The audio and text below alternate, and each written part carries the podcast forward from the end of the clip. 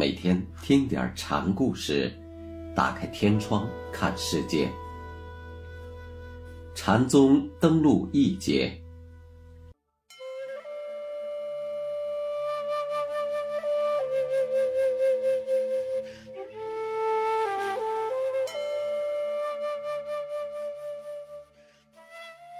今天讲南泉普愿禅师的第七个故事，题目是“平常心是道”。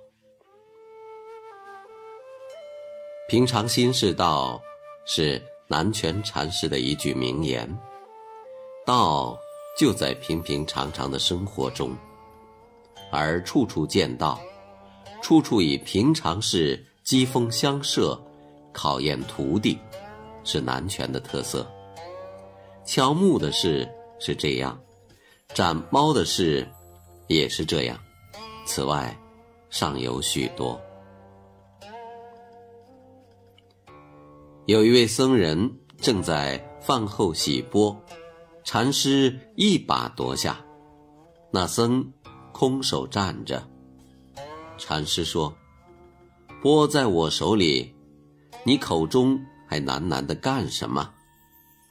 我们说过，多用夺境法点拨人，是南拳说禅法的一般特点。上述这则夺钵的事，是较典型的一例。夺了你的钵，是为你盛出个空来，可你心里还琢磨什么？不肯要这个空。便连你这点心中事，也夺了，空你的双手，正是要空你的心念。一位僧人向禅师问道时，插手而立。禅师说：“太俗气。”那僧又双手合十。禅师说：“太香火气。”不俗不僧之气是什么？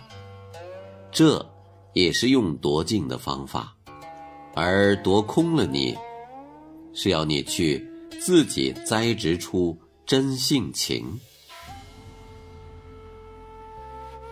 有一次，南泉正在山上干活，徒弟问：“南泉路向什么地方去呢？”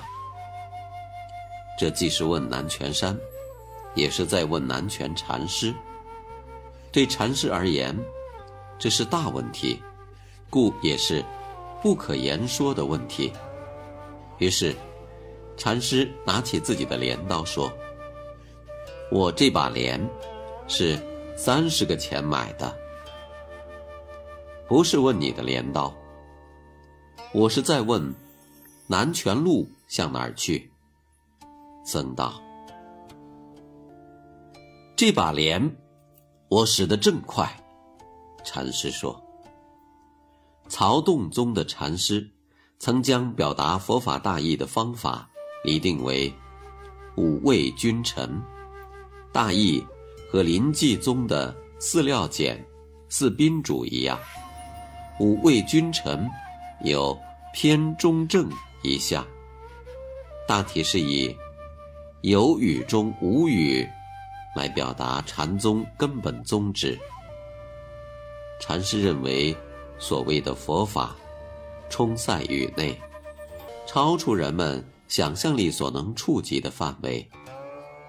因此，人只能知见它的一部分。语言，不过是人意根和舌根的相互作用物，它根本就无法说清。像什么是佛法这样超越的问题，他只能靠身心的体悟。说对了，也只是部分的。因此，说不如不说，不如乱说。不说乱说，可以阻止你的思维去肢解的认识它。庞蕴曾问石头西迁：“不与万法为伍的是什么？”石头用手把他的嘴捂住了，又去问马祖。马祖说：“等你一口吸尽长江的水，我再和你说。